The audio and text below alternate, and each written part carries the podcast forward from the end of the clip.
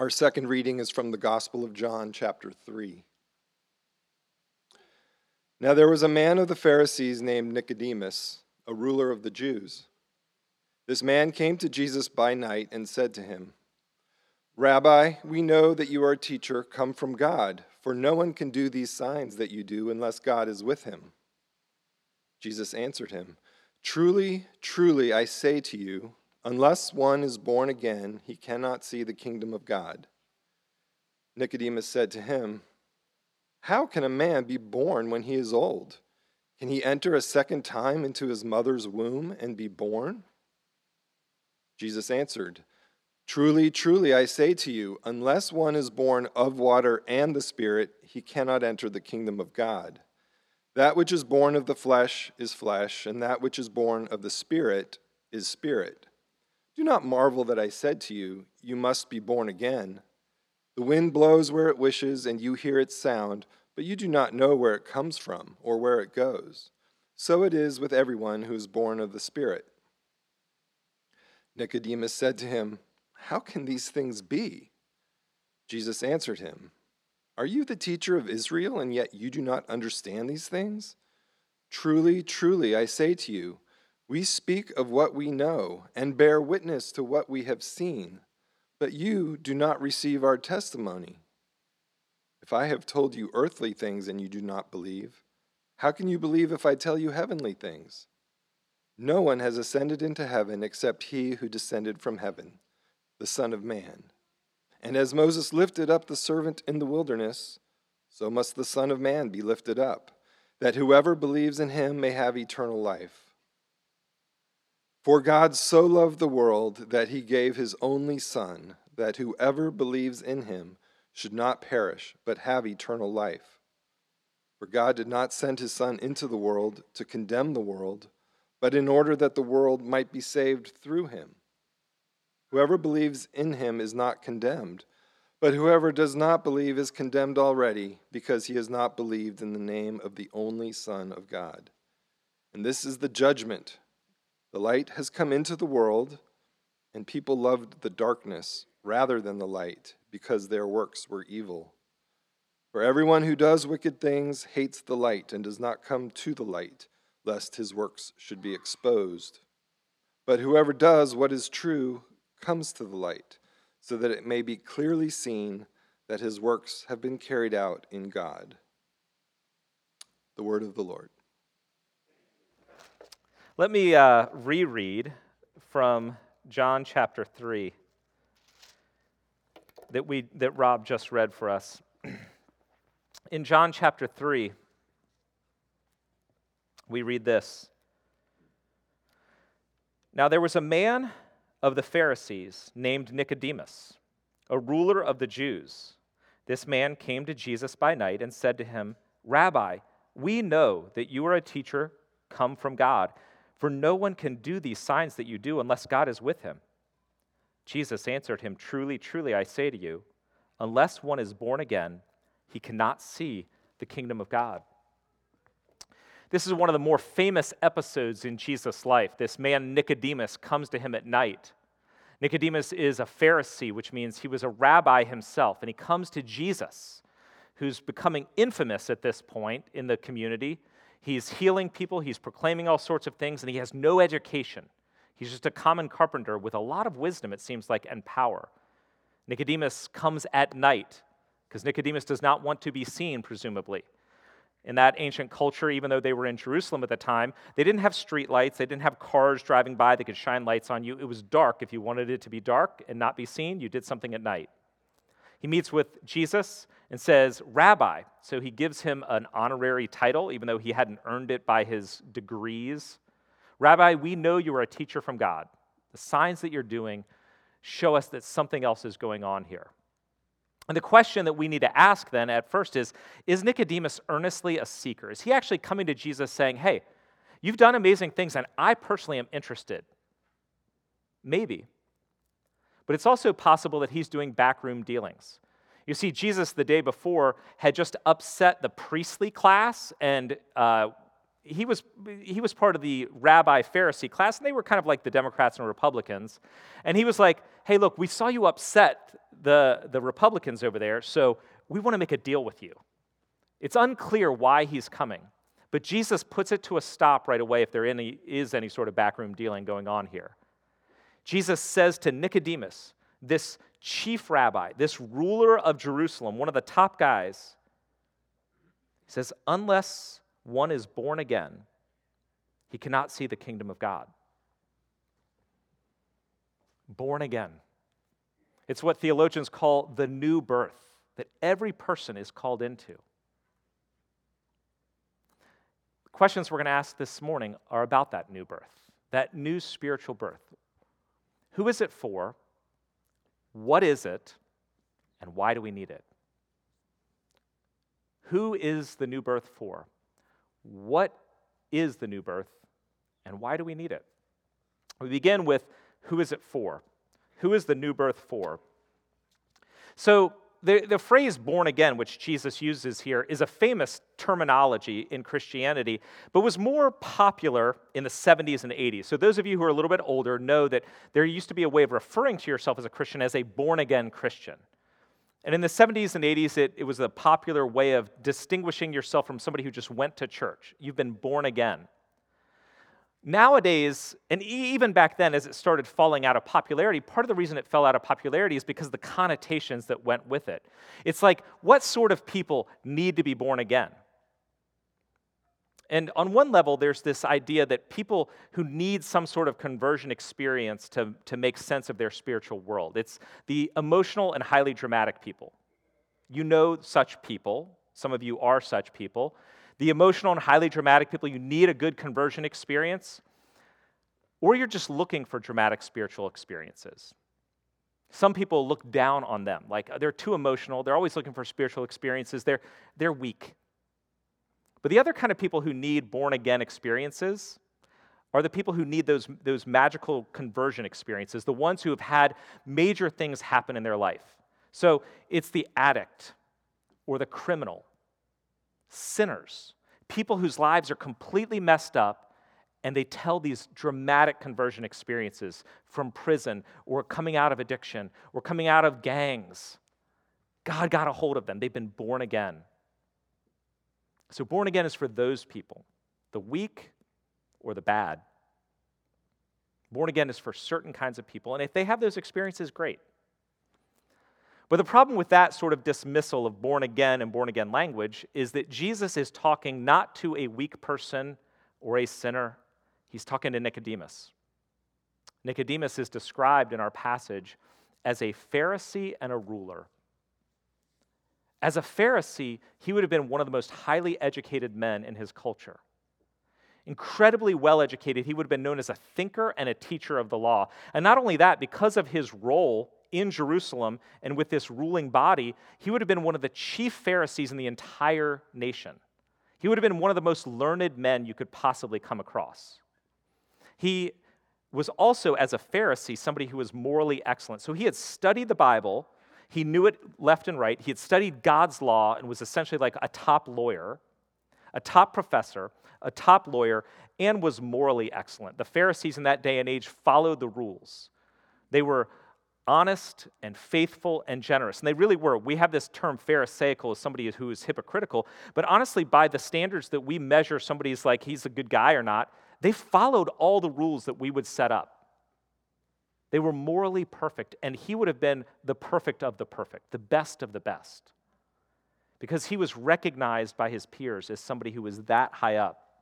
So, on one level, we know this Nicodemus, who comes to Jesus, is not the weak emotional type nor is he the sinful, criminal, addicted sort of type. He was a religious leader and he was a cultural leader. He was one of the patriarchal heads of the nation. That term ruler there, we find out later on, he is part of the Sanhedrin. The Sanhedrin was the governing body of Israel in that day and age. It was comprised of Pharisees, rabbis, and Sadducees, priests. So, rabbis and priests were the leaders of the country, but they weren't just randomly chosen. These would have been, again, the best of the best, chosen by their peers, especially the rabbis, would have been those who had gained the credibility amongst their peers as somebody that they respected. So if everybody wants to put forth somebody to, you know, the, the party wants to put forth somebody to run for president, this is the sort of person they put forth. They think, okay, he is somebody that we want representing our party. He was respected by his peers and he was revered by the nation. In a culture that honored status positions, he was about as high as you could possibly get. He had all the education, wealth, power, influence, and status you could possibly have in his culture. It's actually hard to put into equivalence what that sort of person would be today. But it's someone who is incredibly intelligent and talented while also being successful and influential. They've had all the right colleges and multiple colleges, done exceedingly well in each of those places. They've advanced in their career and continue to advance and they have a great family. Their marriage is great, their kids are grown up and they're all doing great. They have multiple grandkids who are all doing great, and they have lots of money. And on top of that, they're really nice. So, this is the sort of person you want your kid to grow up to be. You won't say it, but you're like, gosh, I, I you know, Uh, intelligent and talented and a great career, get into all the right colleges, good marriage and money so he can take care of me later. Of course, that's what you want, right? And in a sense, it's what we aspire to ourselves. We want to be respected, we want to achieve, we want to succeed. Nicodemus had all of that, however we would describe it. One New Testament scholar, Bruce Milne, summed it up this way There could be few in the entire city of Jerusalem, in fact, in the entire nation, whose credentials were more impressive as far as acceptance with God was concerned. And yet, Jesus tells Nicodemus that he, Nicodemus, needs to be born again. Who is the new birth for? Who needs to be born again? Well, obviously, it's everyone. A first century Jew thought the Messiah, their view was that the Messiah was coming to save Israel but bring judgment on Gentiles, the world. The world and Gentiles were the same thing. So when the Messiah came, he was going to save Israel and bring judgment on the sinners, the Gentiles, the world. But Jesus here is flipping that on its head for Nicodemus and for us. When he says in verse 16, For God so loved the world, which includes the Gentile sinners, that he sent his only son, gave his only son, that whoever believes in him would not perish, but have eternal life. God's saving love is extending to the entire world. And everyone, verse 3, must be born again, even you, Nicodemus. It gets more challenging later on when, at the, uh, near the end of the section that we read, verse 18, 19, and 20, Jesus talks about believing and not being condemned versus kind of doing darkness, walking in the darkness and being condemned. Let me read this. Jesus says, Whoever believes in him, the Son, is not condemned. But whoever does not believe is condemned already because he has not believed in the name of the only Son of God. He's talking about himself. And this is the judgment. The light has come into the world, and people loved the darkness rather than the light because their works were evil. For everyone who does wicked things hates the light and does not come to the light, lest his works should be exposed. So think about some of that language that's used there on the negative side loving the darkness, doing wickedness or evil, standing condemned. What's crazy is that in this section, again, Jesus is not addressing Gentiles. He's not even addressing the people in general, where tax collectors and Roman centurions and prostitutes might be listening in. He's talking to Nicodemus. And he's equating Nicodemus with the worst of sinners, with Gentiles, with people in darkness, with people who are doing wickedness. If you looked at Nicodemus's life, that's not how you would describe it, but Jesus does. Because the definition of darkness and wickedness and evil in the economy of Jesus is very different. The turning point is do you believe in the Son? Who needs to be born again? The weak, the drunkard, the dropout, the Gentiles, Nicodemus, and you, and me. Who is the birth for? It's for everyone. And what is it? It's to, to make it pretty simple, but not that simple. It, what is the new birth? It is from God through Jesus by faith. It is from God, and we see this in verses 5 through 8 when Jesus uses this metaphor that I'm not going to break down, uh, break apart deeply. Jesus answered Nicodemus, Truly, truly, I say to you, unless one is born of water and the Spirit, he cannot enter the kingdom of God. That which is born of the flesh is flesh, and that which is born of the Spirit is spirit. Do not marvel that I said you must be born again. The wind blows where it wishes, and you hear its sound, but you do not know where it comes from or where it is going. So it is with everyone who is born of the Spirit. So to be born again, to, to participate in this new birth, is not about getting advice or a plan to be a better person. It's not, hey, I need a new plan. I need to figure this thing out. I've got to have a better set of uh, you know, directions for my life. Nor is it about trying to be more religious or more moral. Nicodemus was more religious and more moral than you'll ever be. But rather, what Jesus is talking about is a completely new life, a completely new you, which means not spiritual renewal or spiritual reformation, because you are spiritually dead. You can't reform dead. You cannot renew dead. It needs new life. It needs the divine breath, the divine initiative. It needs God to act. We believe in Jesus not because we're smarter than other people. You don't believe because you figured it out. We believe because God gives us His Spirit, full stop. His Spirit brings life into us and enables us to believe, to bring new spiritual life where your heart by nature is dead. How many of you remember your birthday? Your actual birthday? The day you were born. Do you remember it? No, but you were there, right? What part did you play in your birth? Some part, I guess. But you were not in control, were you? You were not in charge. It was not your decision. And yet, you were a part of it and participated.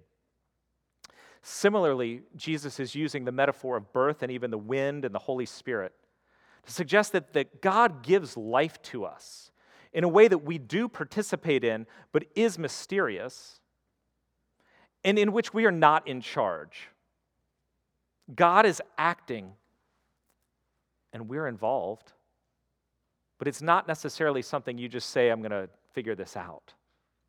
And that's ultimately because the gospel, the good news of Jesus Christ, is by grace. It is by grace that God does something and enables something in us. He brings life where there was death. In our confession of faith this morning from Ephesians 2, Paul is summarizing the Christian teaching. And he says, God, who is rich in his mercy, because of his great love for us, made us alive with Christ even when we were dead in our transgressions. The first part of Ephesians 2, it talks about how we were all sinful and evil and in darkness, regardless of whether you are the criminal or the Nicodemus. We are dead in our transgressions. It is by grace we have been saved. God raises us up to new life. God brings life where there was only death by nature. And so, if this is the case, what role does a spotless record play or a great resume in getting you new life? The degrees, the bank account, the perfect family. The I would never do that sort of thing. It is God who saves because God loves through God's grace. What is the new birth? It is from God and it is through Jesus. It is through Jesus. Jesus himself says it in verses 13 to 15. He tells Nicodemus, No one has ascended to heaven except he who descended from heaven, the Son of Man. It's a pretty bold claim. And as Moses lifted up the serpent in the wilderness, so must the Son of Man be lifted up. He's talking about the cross, that whoever believes in him may have eternal life. Jesus is telling Nicodemus, you, you know the way to the new birth, the way to eternal life? It's through me. You need to have faith in me. He basically says in these very verses whoever believes that Jesus is the Son of God and the Savior, because that's the metaphor that he's using about Moses being lifted up, whoever believes that Jesus is the Son and the Savior will have eternal life. Faith in Jesus is the heart conviction. It's the heart conviction that Jesus is the Savior and the Lord. And not just in some kind of, you know, like out there sort of sense, like a mental assent sort of thing. It is a deep heart conviction that Jesus is not just the Savior and the Lord, but your Savior and your Lord.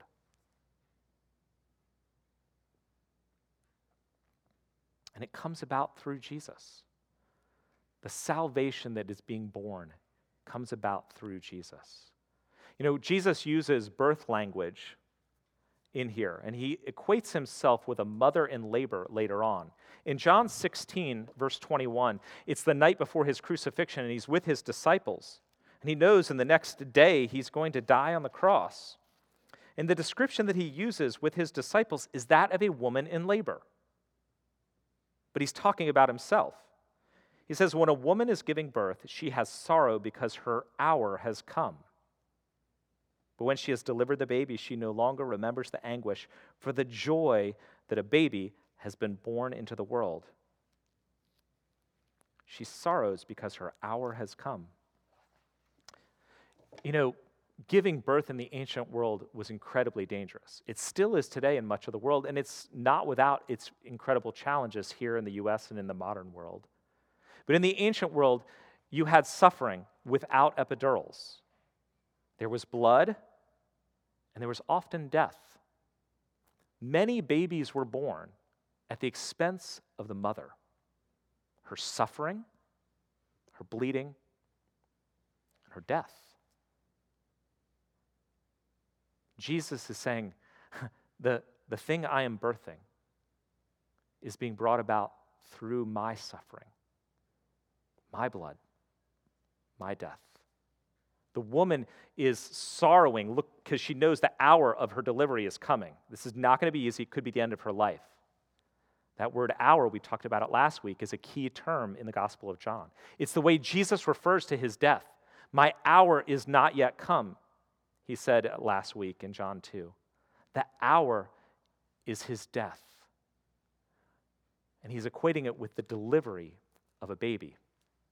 I have come to bring a life, actually, to bring the kingdom of God, to give birth to the kingdom of God, and to plant it in your heart and bring new life to you through my suffering, my bleeding, and my death. In my death, you will have life. And we are to put our trust in that Jesus, that his death was for us to give us life. To be born again is to have faith. And it is, I guess, in some ways, it's, it's a realization. I, I, mean, like if I was, I was trying to think about like how would I describe what born again faith is? And it's, it's a realization, an aha, oh, now I get it. Something changes. And in some ways, like the wind, it's like maybe you might actually see in a different way later on. If you've grown up in the church but not had that aha transformation, that born again moment, you might have like studied all the scriptures your life, gone to small groups, whatever, but it was always just kind of like there. And eventually it becomes alive to you. You get excited about it, you want more of it. Something changes because life has been brought into you. It can also be described as, as like, um, you know, in, in, the candy machines, I think they still have those around here, Coke machines, candy machines. But when I was in high school, ninth, 10th graders had tricks with certain candy machines in this school. There was one where you put the money in, and if you picked a particular candy, right as the, um, the candy was being pushed out, if you kind of gave it a hit on the side, you would get like two candies. The worst, of course, was if you put the money in and it, the, the thing started turning and, and the candy bar started pulling forward and then just got stuck. And then you start banging on it just to get it to drop, right? You're like, come on, come on. But the, the candy dropping is essentially what needs to happen in your heart and in your mind and in your life with Jesus. You can spend your whole life standing on the edge saying, Oh, yeah, I'm in, I kind of do this sort of thing. But until the candy drops, until the penny drops, right? There is some version of it that's like, you know, maybe the equivalent would be falling in love. And I know not everybody has done that, but we can imagine it, right? Falling in love, is, is falling in love something you do or it's something that's done to you? Hmm? Is it a process? You fall in love over time? Or is it a moment? I fell in love. Well, yes, I guess. Saving faith, new birth or as theologians call regeneration, is actually, from God's perspective, a moment in time. There's a time when you pass from death to life. When your faith is no longer in yourself or your moral record or in something else, but it's in Jesus. And you may know that time or you may not. You may look back and say, I don't know, somewhere between age like 18 and 25, I started going to this fellowship group in college and then church, and I don't know, somewhere in there I decided I, I guess I believed. When some of you might be like, oh yeah, I went forward to this Billy Graham crusade in 1974, and you know, it was that moment. But whether you know it or not, there's a point in time in which the salvation and lordship of your life transfers to Jesus. When the candy drops it is from God through Jesus by faith. Who is it for? Everyone. What is it from God through Jesus by faith, and why do we need it? Why do we need it? Well, if you're a religious, moral person, most of you are, you know, depending on where you stand in your in your faith journey, religious, moral. But remember this, and we talked about it earlier. Jesus does not tell Nicodemus, Follow me, follow me, and you will be a better person. Jesus doesn't say, Hey, Nicodemus, you're pretty wise, you've learned a lot of things, but listen to me, and I will give you a deeper understanding. Listen to me and learn from me, you'll become a wiser person. Jesus says to Nicodemus, You must be born again because you are spiritually dead. And he's talking to the most religious and moral person in the city. This tells us something about what sin is. Sin is not just doing bad things, it's not just immorality or being hateful or cruel. It is those things, but at its root, sin, if Nicodemus is included as a sinner in need of saving, sin is trusting something besides God for meaning, worth, or hope. It's trusting in your moral record, your religious goodness, being a generous guy. It's your perfect family. It's your academic credentials. It's the love of somebody else. It's looking to anything besides Christ to give you meaning, worth, hope. It is something else that is you're looking to to save you. And Jesus is saying, even in Nicodemus, you are as good as it gets but you're trusting in your goodness to get it. And so you too are dead. Spiritual people, people who are spiritual in our culture, maybe even in this room, can talk about having faith in God. Like, oh, yeah, I've got a real faith in God. It's a real big part of my life. But they're constantly looking to their own performance to justify themselves before God and others. But it is not enough to be moral, to go to church, even to know the Bible. You can you could know the Bible. You could you could actually study this and know it better than I do, and I've spent decades studying it. You can go to church more than me. I'm here once a week. You could find five others and go 10 times a week if you want to. being moral, going to church, knowing the Bible is not enough. You must be born again, Jesus said. And so, if you're in here today and you're religious or moral, that's great. But Jesus is telling you he wants your whole life. That you would look to him and him alone as Savior, and you would trust him and him alone as Lord. Why do we need it? Because our moral record is not enough. And honestly, if you're a longtime Christian, if you are a what you would call a born again Christian back in the 70s and 80s, if this matters to you, if this Jesus thing is there, why do we need to go back to the very simplicity of being born again? Because it is the place of courage and humility that the gospel enables. In John chapter 19, we get another episode of Nicodemus. Now, we don't know fully what happened in Nicodemus's life after this night. We know that a little bit later on, he's arguing sort of on behalf of Jesus in that, that governing body, the Sanhedrin. And then at Jesus' death, Joseph of Arimathea, a rich man, asks for Jesus' body to bury it. He's going to use his own tomb, and somebody comes to join him to help bury him. It's Nicodemus. We read in, in chapter 19 that Nicodemus comes and brings 75 pounds of myrrh and aloe to anoint Jesus' body and helps Joseph of Arimathea to, uh, to bury Jesus. So think about what took place here. This is not happening at night in a one on one meeting. It took a lot of courage. This is out in the open. Everyone's going to know that he was with Joseph burying Jesus. He's being associated with Jesus in a way that he could not ever hide again. That took incredible courage, but also took a lot of humility. You know that um, the burying of a body was something reserved for slaves and servants, especially for somebody of the class of Joseph of Arimathea or of Jesus, I mean, of uh, Nicodemus. They were of the higher caste. You would have servants prepare bodies. You didn't touch them yourself. And if you were not rich enough to have servants, it was something that was reserved for women to do because men needed to remain ritually clean. And if you touched a dead body, you were ritually unclean. It took a lot of humility for him to take the dead body and prepare it like a slave. It was at great cost to himself financially. 75 pounds of myrrh and aloe. That was probably a precious thing in his family. It was reserved maybe for his own funeral or at minimum for one of his family members. And he's pouring it out on Jesus' body. It was at great cost to him religiously. He became ceremonially unclean, couldn't participate in the life of the worship of the temple.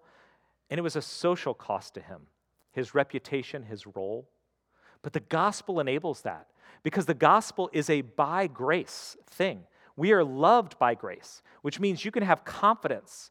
You can have confidence and courage because all that God has given you cannot be taken away. God's love for you is by grace, it's not you measuring up. And because you are saved by grace, it's, it humbles you. Whether you are the criminal or the religious leader, we both need to be saved by grace. We're all equally sinful before God, and so there's no place for pride or superiority. There's nothing that becomes beneath you. You can be humble and generous because of the gospel. The new birth in the gospel that we go back to again and again enables profound courage and humility. And lastly, why do we need this new birth? Because I think if you do not have it, you will not last. It is not enough to practice Christianity and even assent mentally to Christian teaching. You know, the modern world, if you haven't figured it out, especially in the West, is more secular. Christian doctrine, Christian belief, Christian practice is less and less acceptable, normative, and it's even being pushed further out than that. And when Christianity is not in power, it will cost you to follow Jesus. And if you've not been born again, then your convictions don't have you. Maybe Christianity has been convenient for you. Maybe it's worked for you, like, oh, it's a good program. Or maybe just most of your friends are Christians and you just don't know where else to go. But if that's the case, Jesus doesn't have you. You've not been born again. And you will not last when it becomes costly to be associated with them. Jesus calls us to total surrender of the lordship of our life to Him. He says to each of us, You must be born again. Let's pray. God, this morning I pray for a renewed life for those of us who have been born again, but have fallen away from our first love. And I pray for your spirit to stir in the hearts of those who are dead in here, even those who are moral and good and amazing people. God, bring us the realization, the aha, that we need you and you alone. By your power, through your grace, bring new life to us who put our trust in you. Amen.